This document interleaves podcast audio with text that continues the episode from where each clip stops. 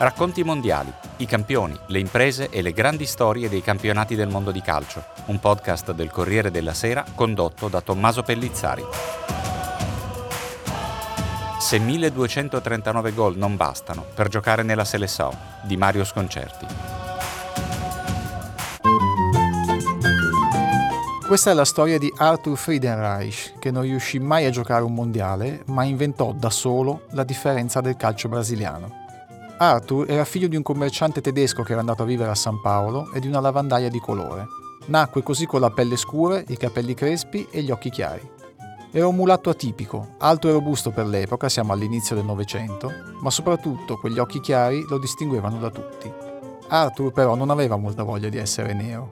Capiva che i bianchi erano più protetti, i neri poveri e discriminati, e lui in fondo aveva un padre tedesco, non fosse per il colore della pelle, avrebbe potuto essere scambiato davvero per un bianco. Cominciò allora a stirarsi i capelli neri per eliminare i riccioli e si mise sulla faccia della crema di riso come cipria per sembrare più pallido.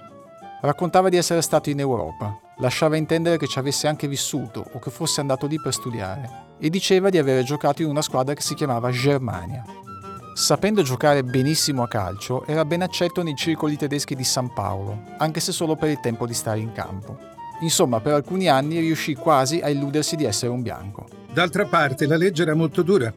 Ai neri era vietato giocare con i bianchi. Questo è Mario Sconcerti, editorialista di sport del Corriere della Sera, che racconterà con me questa storia. Quando ci si accorse che i neri sapevano giocare almeno quanto i bianchi e quindi non esisteva inferiorità genetica, si decise di ricorrere a barriere culturali. Si mise nei regolamenti che la lingua ufficiale del calcio in Brasile doveva essere l'inglese si diceva anzi che il giocatore colpito sul campo poteva accettare le scuse del colpevole solo quando queste scuse fossero sincere e formulate in un inglese corretto, che non era esattamente la lingua delle favelas o delle foreste amazzoniche. Stiamo parlando di un Brasile giovane, intransigente, profondamente razzista, un paese da inventare. Ma Arthur Friedenreich era un fenomeno e i bianchi facevano a gara per fingere che avesse la loro stessa pelle. Il calcio era arrivato sulle spiagge brasiliane una trentina di anni prima, intorno al 1870, portato dai marinai inglesi. Per molto tempo era stato giocato quasi solo dai bianchi. Il materiale, i palloni, le scarpe, le maglie e soprattutto i manuali del gioco arrivava tutto dall'Inghilterra. Si giocava dove era possibile avere campi in erba, cioè nei circoli in cui si ritrovava la buona borghesia bianca. Appena appare, Friedenreich stupisce subito tutti. È il football, signore e signori. È il football rappresentando Astros come Frederreich. Debutta nel 1910 a 18 anni nello Sport Club Germania, la squadra della comunità tedesca di San Paolo. Ed è come un'apparizione pagana. Gioca un calcio che nessuno ha mai visto, niente a che vedere con il calcio dei marinai inglesi o con le mosse fisiche dei bianchi. Arthur è una ballerina, danza sul campo, muove il pallone come vuole, colpisce con qualsiasi parte del piede. È un nuovo tipo di atleta, capace di fare qualunque cosa, mescola la forza e la corsa dei bianchi, la magia degli amazzonici e la resistenza dei ragazzi sulle spiagge di Rio. Inventa le curve del calcio. Come scrisse molti anni dopo Edoardo Galeano, da Friedenreich in avanti, il calcio brasiliano, quando è davvero brasiliano, non ha angoli retti.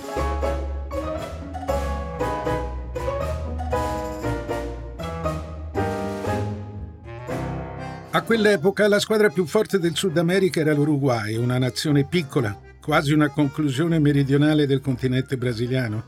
Nel 1916 aveva vinto la prima Coppa America schierando due giocatori neri e stava riempiendosi di lavoratori italiani. Non è un caso se l'attaccante più famoso di quella Coppa America si chiamasse Giuseppe Piendibene Ferrari, origini chiare nonostante la nascita a Montevideo. Piendibene Ferrari era alto, muscoloso, silenzioso.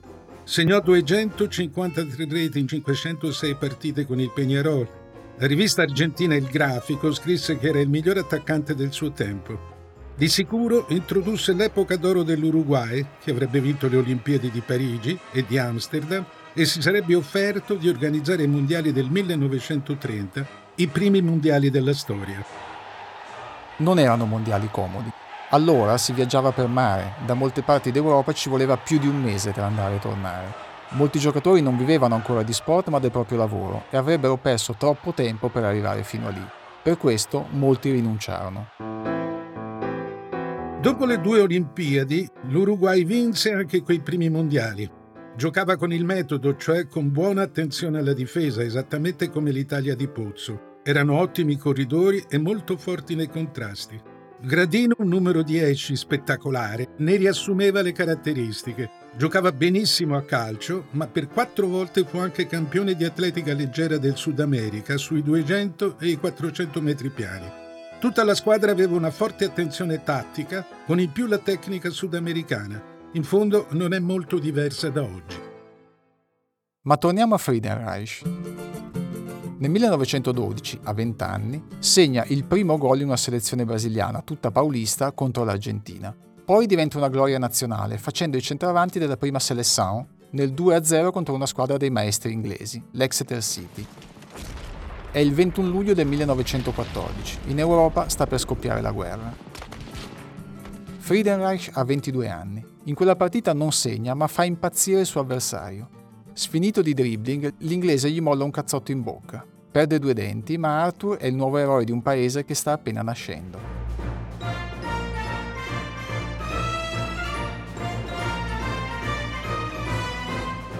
Cinque anni dopo, nel 1919, a Rio de Janeiro si gioca la quarta edizione della Coppa America. Il Brasile batte il Cile, poi l'Argentina, con tre gol di Friedenreich. La finale con l'Uruguay finisce 2-2 e bisogna rigiocarla, ma anche la seconda partita finisce in parità. Vanno in onda così i primi tempi supplementari della storia del calcio. Al minuto 122, ben oltre la fine, Friedenreich riesce a fare gol, dando al Brasile la Coppa e il primo titolo internazionale, come racconta anche un documentario di Luis Ferrais, uscito nel 2016, dal titolo Miller e Fried.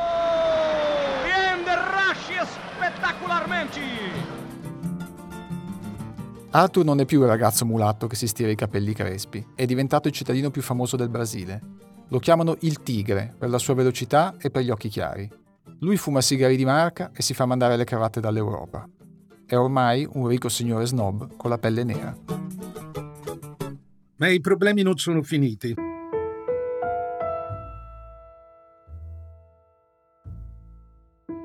In Brasile si diffonde un nuovo tipo di razzismo, per due anni, tra il 1920 e il 1921, per ordine del suo capo di Stato, il presidente Epitácio Pessoa, il Brasile porta in nazionale solo giocatori carioca. Sono quelli che partecipano al campionato di Rio. Il carioca è un fiume. Essere carioca significa in pratica quelli che bevono l'acqua del carioca. L'altra metà del Brasile è paulista e Arthur fa parte di quella metà. Sono due anni di sconfitte dure per il Brasile, il presidente ci ripensa. Per la Coppa America del 22 la nazionale viene riaperta anche ai paulisti. La squadra va in finale. Potrebbe essere di nuovo il momento di Friedenreich. Tutta la gente lo acclama. Vuol vedere il tigre in campo, ma Pessoa accetta solo paulisti bianchi. Arthur è nero e resta fuori. E il Brasile vince anche senza di lui.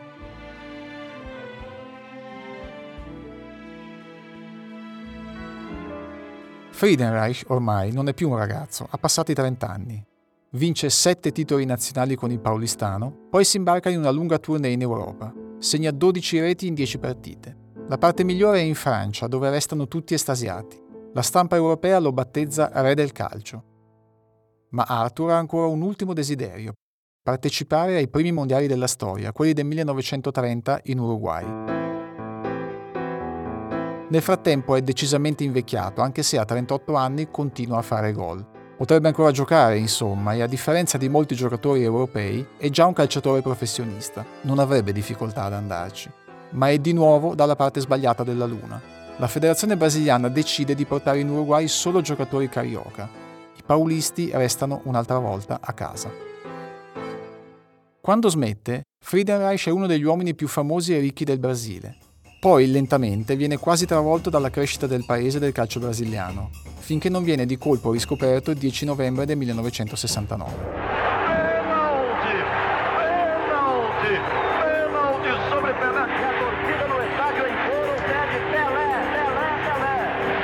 Allo stadio Maracanã di Rio si gioca Santos Vasco de Gama.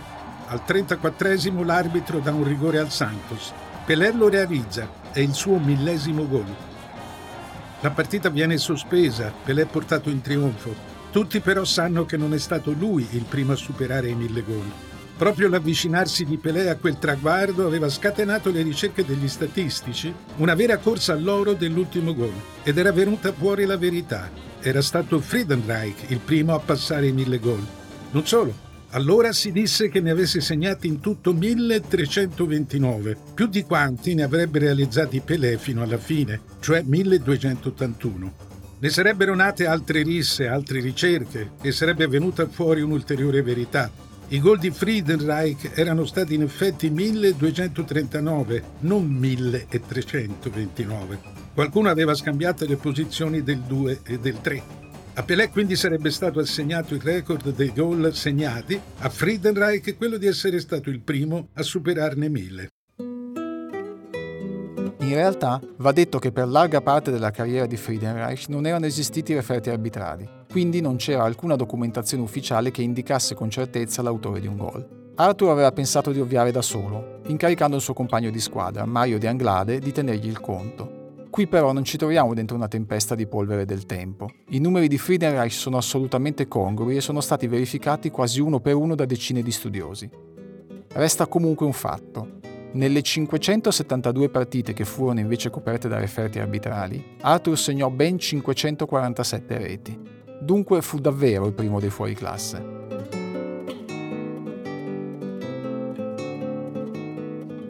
Per un'ultima coincidenza del destino, Friedenreich morì nel 1969 a 77 anni, appena due mesi prima che Pelé segnasse il suo millesimo gol. Dicono che fosse ancora ricco, ma vivesse ormai quasi dimenticato. Se però andate in Brasile e volete sapere qual è il premio dedicato al giocatore che ha fatto più gol in un anno, scoprirete che quel premio, ancora oggi, è dedicato a lui, al tigre dagli occhi chiari. Hai ascoltato Racconti Mondiali, i campioni, le imprese e le grandi storie dei campionati del mondo di calcio, un podcast del Corriere della Sera condotto da Tommaso Pellizzari e prodotto da Piano P, la piattaforma italiana dei podcast giornalistici. Il testo di questa puntata è di Mario Sconcerti, editing, montaggio e letture di Carlo Annese. Puoi ascoltare gli altri episodi di Racconti Mondiali su Corriere.it oppure dal tuo smartphone su Apple Podcast, Spreaker o sulle principali app per ascoltare i podcast.